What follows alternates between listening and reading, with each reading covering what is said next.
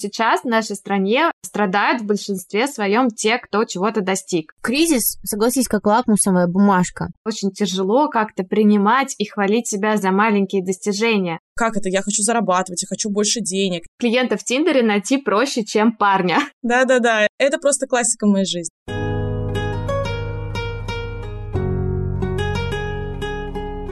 Привет, меня зовут Джул, и ты слушаешь подкаст «Сели поговорили». Я маркетолог и пиарщик, но гораздо важнее, что я мама, жена и просто человек. Человек, которому в один день стало очень сложно разобраться, что делать, чувствовать и как жить. Здесь не будет обсуждений, кто прав, кто виноват, никаких можно и нельзя. Только теплые напутствия о том, как помочь себе справиться. Привет!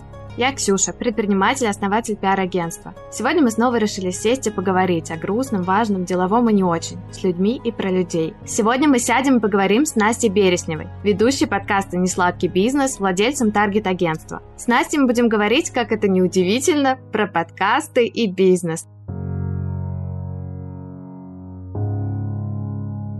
Настя, привет! Привет, привет, девчонки, спасибо, что позвали. Привет, спасибо, что пришла. У Ксении Собчак недавно начался марафон по успеху, где она разбирает привычки и какие-то общие качества успешных людей, и, да, пытается вывести, подвести их под какой-то один знаменатель. И мне показался интересным такой факт, что успешных предпринимателей, как правило, очень мало близких друзей, ну, там пара человек максимум, при довольно высоком количестве социальных контактов. Ты молодая и уже довольно успешная. Расскажи, как у тебя дела с друзьями? Ой, я так надеюсь, что я еще не успешная, что это еще не конец. Я, наверное, экстраверт.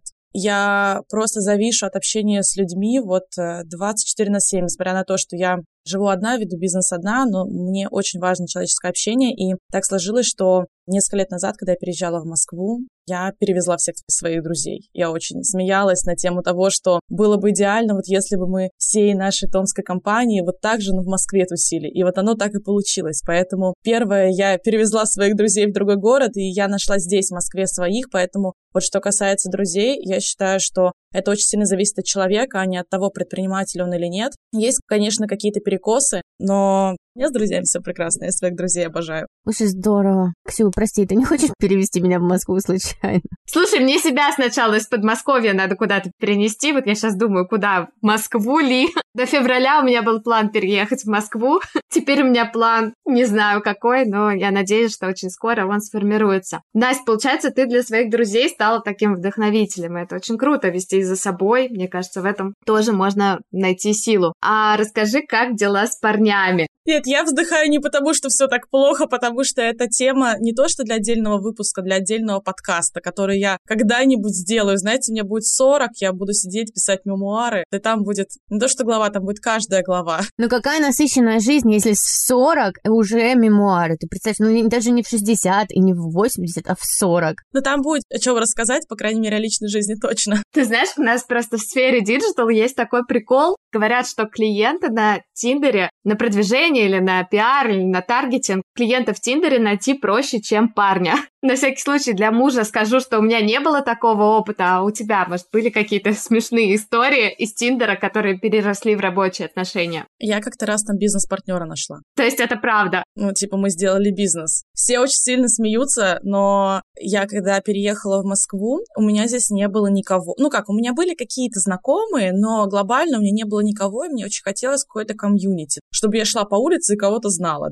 И я начала активно ходить на свидания. Кому-то покажется это странный способ, для меня это был самый очевидный, для того, чтобы просто завести какие-то контакты. И буквально там третья какая-то моя встреча, и мы поняли, что, блин, а было бы вообще прикольно что-то вместе сделать. У меня есть опыт с кондитерской. Это забавно. Ну, я вообще человек, который, мне кажется, связывает, притягивает людей. Мне такое легко дается. Прям твоя суперсила, да? Перевести друзей, найти бизнес-партнеров в Тиндере. Да-да-да, это просто классика моей жизни. Вот, как раз переходим, да, к теме комьюнити поближе. Ты записываешь подкасты с предпринимателями из очень разных ниш да, там, от сети кондитерских и до IT опыт огромный. И вести успешный бизнес — это всегда идти на риски. Это сфера, которая не то что предполагает, да, а требует определенной смелости. Какие еще качества ты бы выделила у крутых предпринимателей? Мне кажется, что это голод. Знаете, голод э, в таком хорошем смысле. То есть Я вот слушаю интервью Чичваркина, вот он, например, очень успешный предприниматель. Он действительно успешный предприниматель, он не я. У него есть этот голод. То есть вот он говорит, я хочу, то есть я не могу там не делать. Как это? Я хочу зарабатывать, я хочу больше денег. И это неплохо. То есть вот пока есть вот этот голод, есть вообще какое-то движение. Что я вижу по своим приятелям, которые говорят, о, я там хочу сделать бизнес, и не делают его никогда, потому что я не вижу у них в глазах этого голода. Они просто такие сидят как бы, ну надо, ну хочется, ну все делают, и я должен делать. Мне кажется, остальные качества вообще мерк по сравнению с этим желанием просто сделать.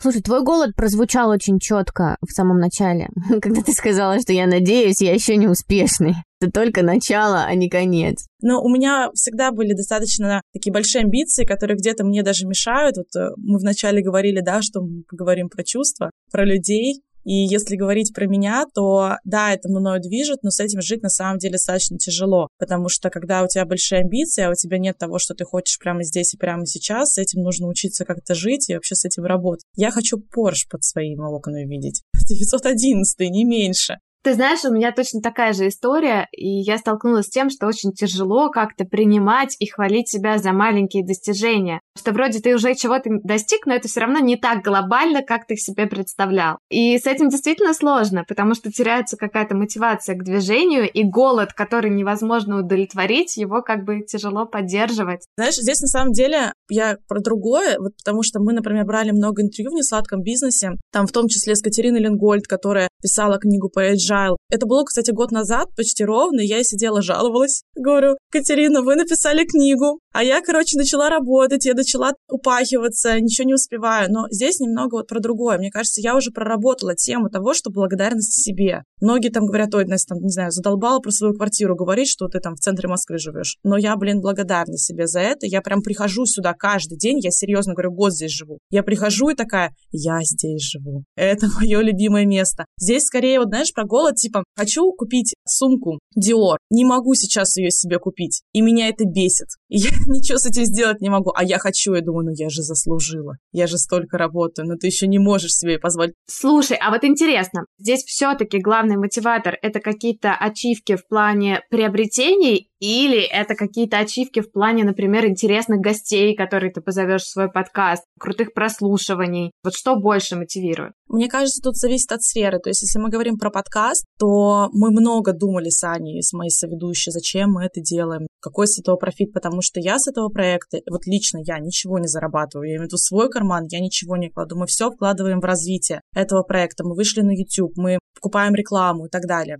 И этот проект для души. И там моя ачивка — это крутые гости и прослушивания. Потому что для меня этот подкаст — это тоже нетворкинг. Я разговариваю там с такими людьми, с которыми я в реальной жизни вряд ли бы просто так, да, пересеклась. Вряд ли бы я Катерину Ленгольд набрала и такая, Катя, привет, знаешь, тут проблема с достигаторством. А тут я могу это реализовать. Ну и просто приятно, да, что тебя много людей слушает, потом кто-нибудь по голосу в очереди узнает. А если это касается бизнеса, моих каких-то бизнес-дел, то там для меня уже самое главное — это прибыль и результат клиента. Я, как человек, который ведет подкаст про бизнес, и который сам делает бизнес для себя, вообще такой миссии выбрала на ближайшее время то, что мне хочется помогать реализовываться разным бизнесам, быть им успешными. И мое агентство, оно помогает в этом. То есть мы приводим клиентов. И, конечно, мне важно, чтобы у них были результаты, чтобы у них тоже были деньги. Я хочу, чтобы все были богатыми. Мне правда больно, когда у нас иногда это не получается из-за разных обстоятельств. Не всегда все кейсы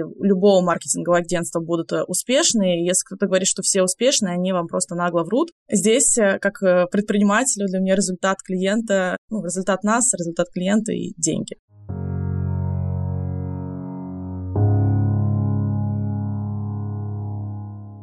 Слушай, мне кажется, здесь хорошо будет сейчас вернуться к повестке. Вот ты говоришь о том, что ты хочешь, чтобы все были богатыми. Я тоже этого очень сильно хочу. Но получается так, что сейчас в нашей стране страдают в большинстве своем те, кто чего-то достиг. У кого есть имущество, у кого есть бизнес, накопление, от кого зависят сотрудники. То есть предприниматели — это люди, у кого в принципе жизнь состоит из приключений и не всегда приятных, а в периоды любых кризисов особенно. При этом в общественной повестке много-много критики относительно, например, тех же самых олигархов, да, которые потеряли фактически одним днем свое состояние. Как ты к этому относишься?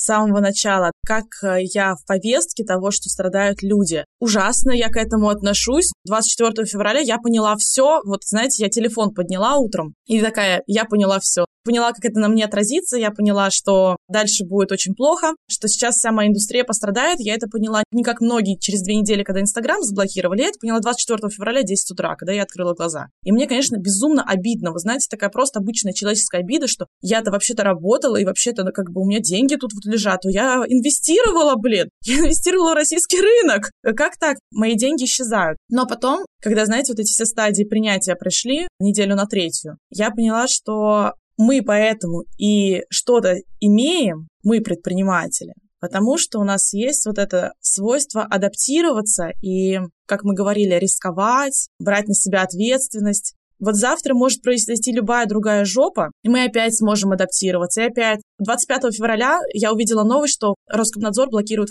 Facebook, запрещенную экстремистскую организацию на территории Российской Федерации. Я уже выучила эту плашку, потому что мы в подкасте все время повторяем. И я в этот момент, за 5 минут, когда я увидела эту новость, у меня уже было 10 тысяч вариантов о том, что я могу сделать еще. То есть, если не Facebook, то что? Так, значит, можно TikTok. Так, можно ВК. Так, можно э, снимать вообще. Можно блогером стать. Так, можно начать зарабатывать на подкасте. Ну, то есть, начинается вот эта куча-куча-куча вариантов. Конечно, паника была дикая. У меня истерика была, ну, нереально. Мне так плохо в жизни никогда не было на фоне всех этих событий. Вот то, что сразу мозг начинает генерировать, а что еще, мне кажется, это то, что нам не даст вообще топить себя, но если у тебя есть какой-то внутренний стержень. Я там с помощью года коучинга, года психотерапии, к счастью, его как-то себе воспитала. Что касается олигархов, я думаю, что тут не надо брать всех под одну гребенку. Все-таки есть действительно люди, которые наворовали где-то что-то еще. Но у меня есть мои фавориты среди нашей сферы. И мне не очень нравится просто культура отмены именно вот сейчас в отношении их. Можете закидать меня гнилыми помидорами, но я считаю, что те люди, которые говорят, что «а вот вам так и надо», отняли у вас там все деньги, во-первых, попробуйте на 3000 долларов прожить в Англии, как Фридман там писал ему, сказали сделать.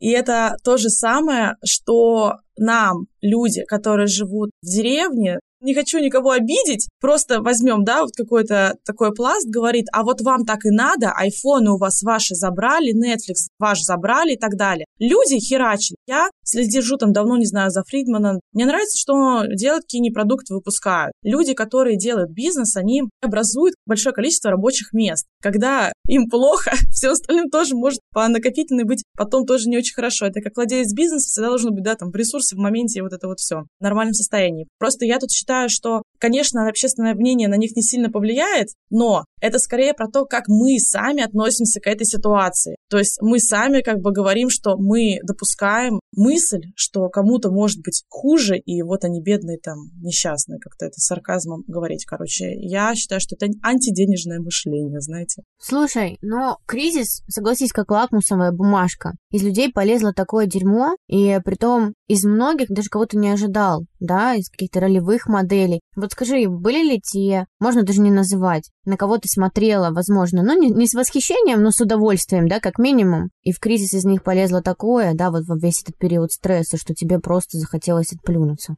в моем близком окружении буквально вчера писала об этом приятельница, она говорит, я отказалась от общения всех, кто там негативит или что-то еще. Может быть, я, конечно, тот человек, который негативит, да, поэтому мне так кажется, что у меня таких людей нету. Но мне кажется, что мое вот близкое окружение, оно, наоборот, показало себя настолько, скажем так, адекватно, то есть оно оказалось настолько кристально чистым, что, во-первых, у нас у всех оказались одинаковые взгляды на ситуацию на происходящее. Даже у моих родителей. Хотя я знаю, что у многих именно с семьями были проблемы. Когда я говорила своим друзьям, слушайте, мне кажется, я сейчас уеду в Турцию жить, потому что я работать в России сейчас не могу, потому что у нас таргет-агентство. Я говорила, я боюсь, что мне деньги закончатся. Мне друзья говорили, Настя, ты что, мы тебе дадим денег? Ну, типа, больная, что ли? Ты не останешься там без денег? Типа, то есть они это говорили как само собой разумеющееся, не то, что я там даже их попросила. И вот в этом плане я не могу сказать, что именно близкое окружение, нет, даже точно не могу сказать, что кто-то из близкого окружения меня удивил. Только с приятной стороны удивил. Но что касается, ну, может быть, того, на кого я была подписана, я не беру в расчет, честно говоря, блогеров, которые из Украины, потому что в состоянии стресса, возможно, я бы делала точно так же. И даже в моменте я не психовала, как многие там это делали, что вот, как они там могут нам писать. Как-то, возможно, я слишком толерантна, я не знаю.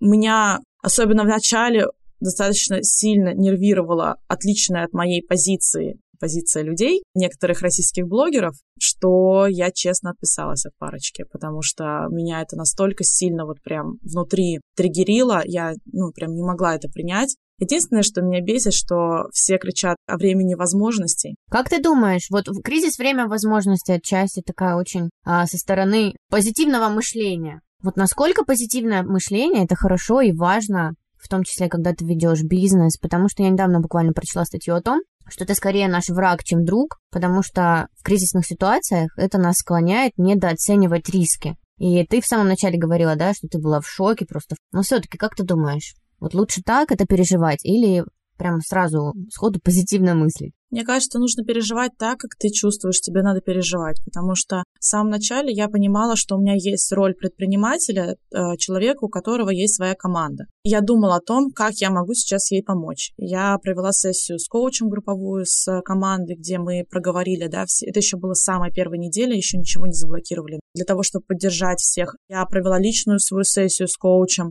я плакала каждый день, потому что я понимала, что если я не буду плакать, если я не буду сидеть с друзьями целым... Я на протяжении двух недель каждый вечер сидела с друзьями, проводила с друзьями, потому что я просто не могла оставаться одна. Главное проживать, но, опять же, как предприниматель, я села с коучем, и она говорит, давай три варианта развития событий. Самый худший, там, средний и наилучший. Коротко позитивном мышлении мой худший сценарий был атомная война. Поэтому я не знаю, какого, точно ли у меня позитивное настрой, но я знаю, что у многих тоже было три сценария, и самый худший оказался не самым худшим. Тут, возможно, где-то им не на руку сыграло их позитивное, скажем так, мышление. Мне кажется, тут нужно отдельно проживать свою эмоциональную часть, и правду ее нужно прожить. Я прям в моменте понимала, что если я не выплакаюсь, вот если я прям вот все это не сделаю, я не могу работать. Ну, то есть я буду делать вид, что это кризис, это дело возможностей, буду запускать какие-то непонятные марафоны по антикризисным мерам, как это многие делают, на вот такой вот панике, что завтра у меня закончатся деньги. Но, блин, я хочу реветь. Сорян, ребят. Но что здесь важно, это, ну, можно это называть позитивным мышлением, но я это называю скорее каким-то внутренним стержнем. В какой-то момент уже прореветься и понять, что ну все, как раньше не будет, то есть это принять. Я давно понимала, что как раньше не будет, но принять что-то раньше не будет и уже что-то делать начать. Потому что я смотрю на своих коллег, на некоторых, очень многие быстро адаптировались, правда, к новым реалиям, да, быстро подключили новые площадки, там, к рекламе как-то расширили спектр услуг. Кто-то до сих пор сидит и не понимает, что делать. Хотя, казалось бы, ребят, ну уже столько времени прошло, уже очевидно, что Facebook не разблокирует, но даже мои клиенты до сих пор думают, что экстремистскую на территории России запрещенную организацию разблокируют, и мы сможем показывать там рекламу. Ребят, нет. Да, здесь интересно, мне понравилась мысль, когда ты сказала о том, что некоторые делают вид, что кризис — это время возможностей, и как раз-таки вот из инфополя такое ощущение и складывается, что очень много каких-то действий, которые сейчас не приводят к результату. Вот какие бы ты действия для себя сейчас выделила как ключевые? Ключевые действия, я думаю, что то, что уже все должны были сделать, да, это прописать три разных сценария развития событий, причем его нужно сверять каждую неделю в связи с тем, что ситуация меняется, и сегодня тебе надо лететь в Ереван, чтобы делать ИП, а завтра ты можешь открыть карту в Кыргызстане. Ну, короче, я думаю, что все поняли. Примерный посыл. Первое — это сделать это. Второе — найти какого-то помогающего специалиста. Если у вас его до этого не было почему-то, то найти коуча либо психотерапевта, который сможет вам помогать вот находить эту опору в себе, который будет вас чуть-чуть возвращать. Очень повезло людям, которые начали этим заниматься за много лет до этого, и сейчас вошли уже в каком-то стабильном состоянии. У нас, кстати, вот сейчас а, выходит тоже выпуск на канале в несладком бизнесе с Юрием Мурадяном, это коуч, и вот мы с ним обсуждали эту историю, что он говорит, тебе еще повезло, поверь мне. Ты столько лет в коучинге, тебе еще повезло, остальным намного сложнее, поэтому никогда не поздно найти какого-то помогающего вам человека. И, наверное, третье, если вы бизнес, если вы еще не поняли, как это по вам ударило, то найдите какую-то одну метрику, которую вы можете отслеживать для себя, как ситуацию вашего бизнеса. То есть, например, это заявки. То есть вам там должно прилетать столько-то заявок в месяц. Ксюш, мы с тобой, да, вчера как раз обсуждали, ты говорила, я чувствую, что у меня заявок меньше стало, скорее всего, там следующие какие-то месяцы будут провальные. Вот если вы работаете так на следующие как бы месяцы, посмотрите какую-то одну метрику, две-три, ну, то есть прям не по ощущениям, а в цифрах. Я человек цифр, я работаю с маркетингом и с цифрами, поэтому вот найдите какую-то именно метрику, которую вы будете чекать. Если вы видите, например, что заявок меньше стало, то подумайте, какие варианты есть для того, чтобы эту проблему решить. Где какие каналы трафика подключить. Подумайте, из парадигмы кризис э, время возможностей. Я не очень, правда, люблю эту формулировку. Я, честно, очень сильно бесилась весь март, когда об этом говорили. Но сейчас я чуть-чуть начинаю это видеть относительно себя, где меня тут э, возможности ищут. И, возможно, в вашей сфере они, правда, тоже есть. Чуть-чуть сменить вектор, чуть-чуть сменить фокусы. Главное, не делать э, действий на панике. Вот что я точно поняла из этого месяца. Вот, то есть меньше читать новостей. Если очень хочется, ну, раз в день вечером перед сном. Помнить, что в первую очередь лучшее, что вы можете делать, это делать лучше свою жизнь, жизнь ваших сотрудников, если они есть, там, жизнь ваших близких, это все, что мы сейчас правда можем сделать, и нужно это делать хорошо.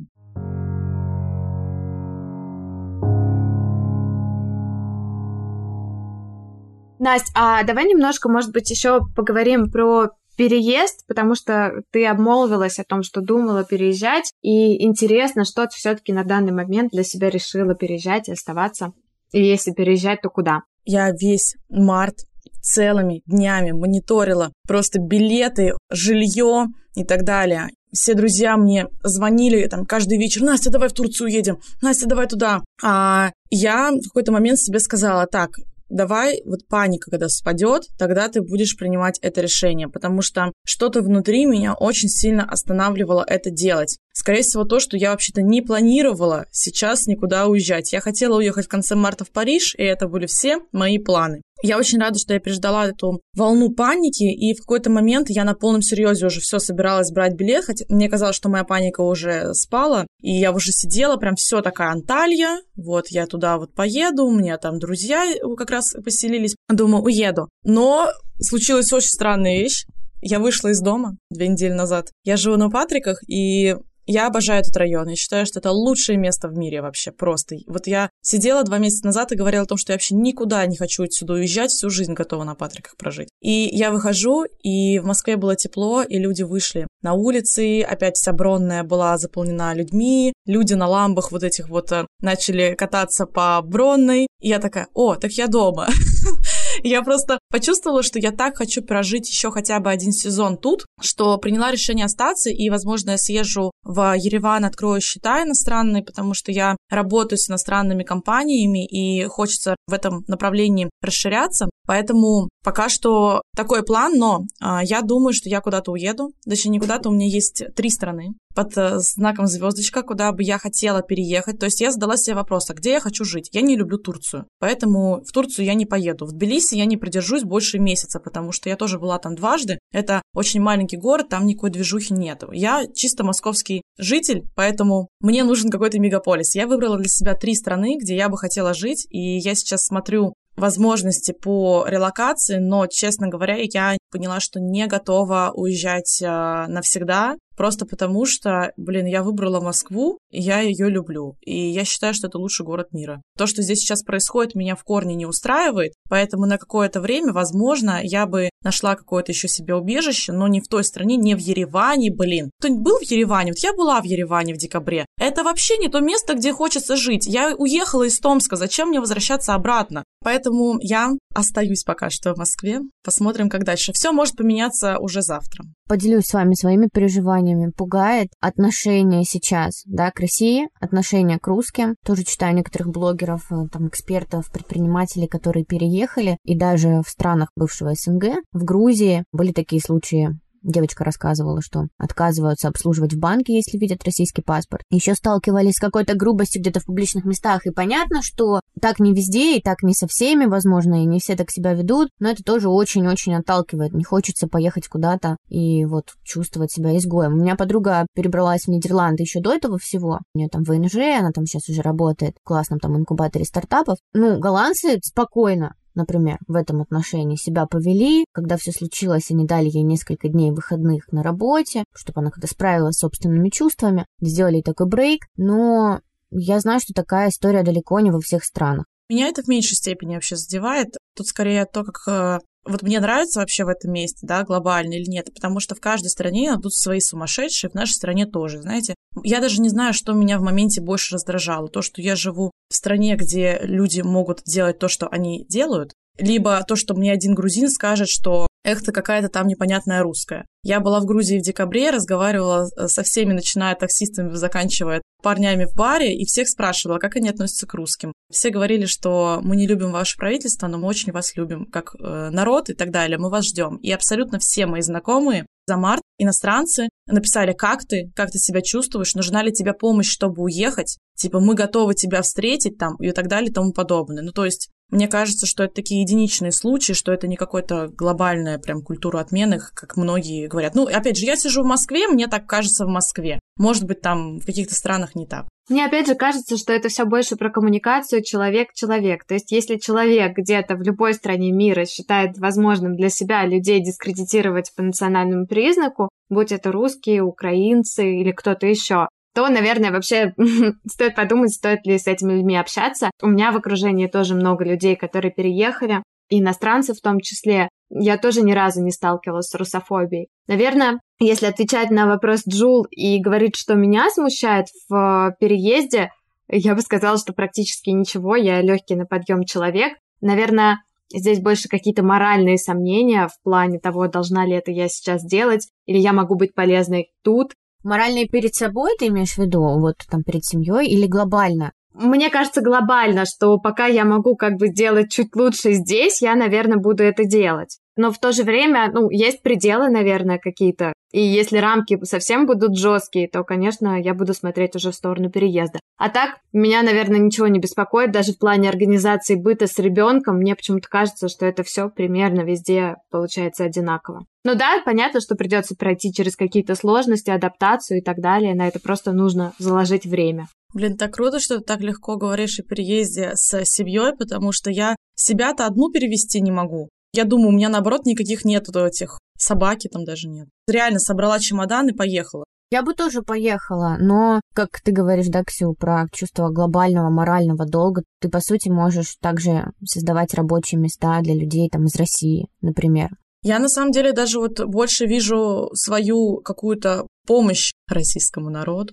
Могу помочь моим сотрудникам, да, которые остались здесь, если я буду работать э, где-нибудь в Европе, получать прибыли компании в евро и платить им там либо зарплату в евро, либо там повышать им зарплату, потому что у нас чеки вырастают, они работают с более крупными компаниями. Я считаю, что в этом нет ничего плохого. Ну, кстати, у меня нет никакого ощущения глобального долга. Я не знаю, может, я, конечно, не патриот. Ну, закидайте меня гнилыми помидорами в комментариях. Я индивидуалист. Я тоже заметила у себя такую штуку, как я не ощущаю принадлежность почему-то к стране. Не сейчас, вообще уже много лет. Возможно, потому что я там еще в 15 лет летала в Америку, училась, потом еще позже там немножко в Европе получилось. И у меня вообще нет такого, что вот я принадлежу стране. Мне кажется, что я человек мира, ну или мне нравится так думать, сидя где-то в жопе под Ростовом-на-Дону. Знаете, мне понравилось Оксимирон на концерте в Стамбуле, по-моему, я смотрела трансляцию, сказала, что он локальный патриот Санкт-Петербурга. Мне так понравилась эта фраза. Я, я считаю, что я локальный патриот Москвы. Я очень локальный, ее так сильно люблю, что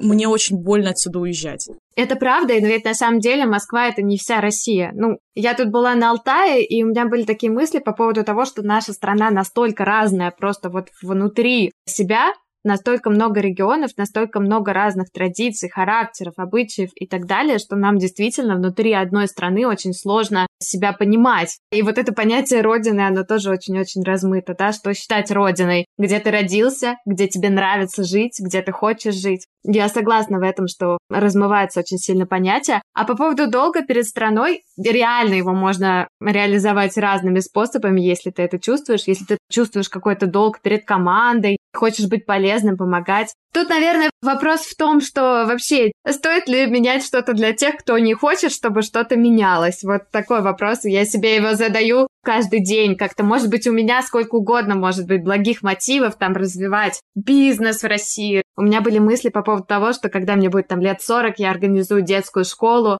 буду помогать детям развивать там предпринимательское мышление, но вопрос в том, а нужно ли это этим людям, он как бы, ну, каждый день все равно возникает. Все больше и больше. Это мы записывали выпуск э, с Алексеем Гальцевым про недвижимость. Он буквально пару недель назад вышел, и мы в конце закончили на такой ноте. Мы спрашиваем, что ты посоветуешь начинающим предпринимателям? Он говорит, не начинать. У него тоже была такая ну, обида, наверное, я не знаю, правильно ли я транслирую его эмоции, но как я это почувствовала, да, обида на происходящее, что ты что-то делаешь, это растет, но потом оказывается, что это никому не нужно. Я очень хорошо понимаю эти ощущения, но у меня какая-то внутри надежда на светлое будущее, вот представляете, до сих пор есть. Ну круто, мы начали сегодня про бизнес, потом про эмиграцию, закончили вообще идеями глобальной своей принадлежности, внутреннего долга.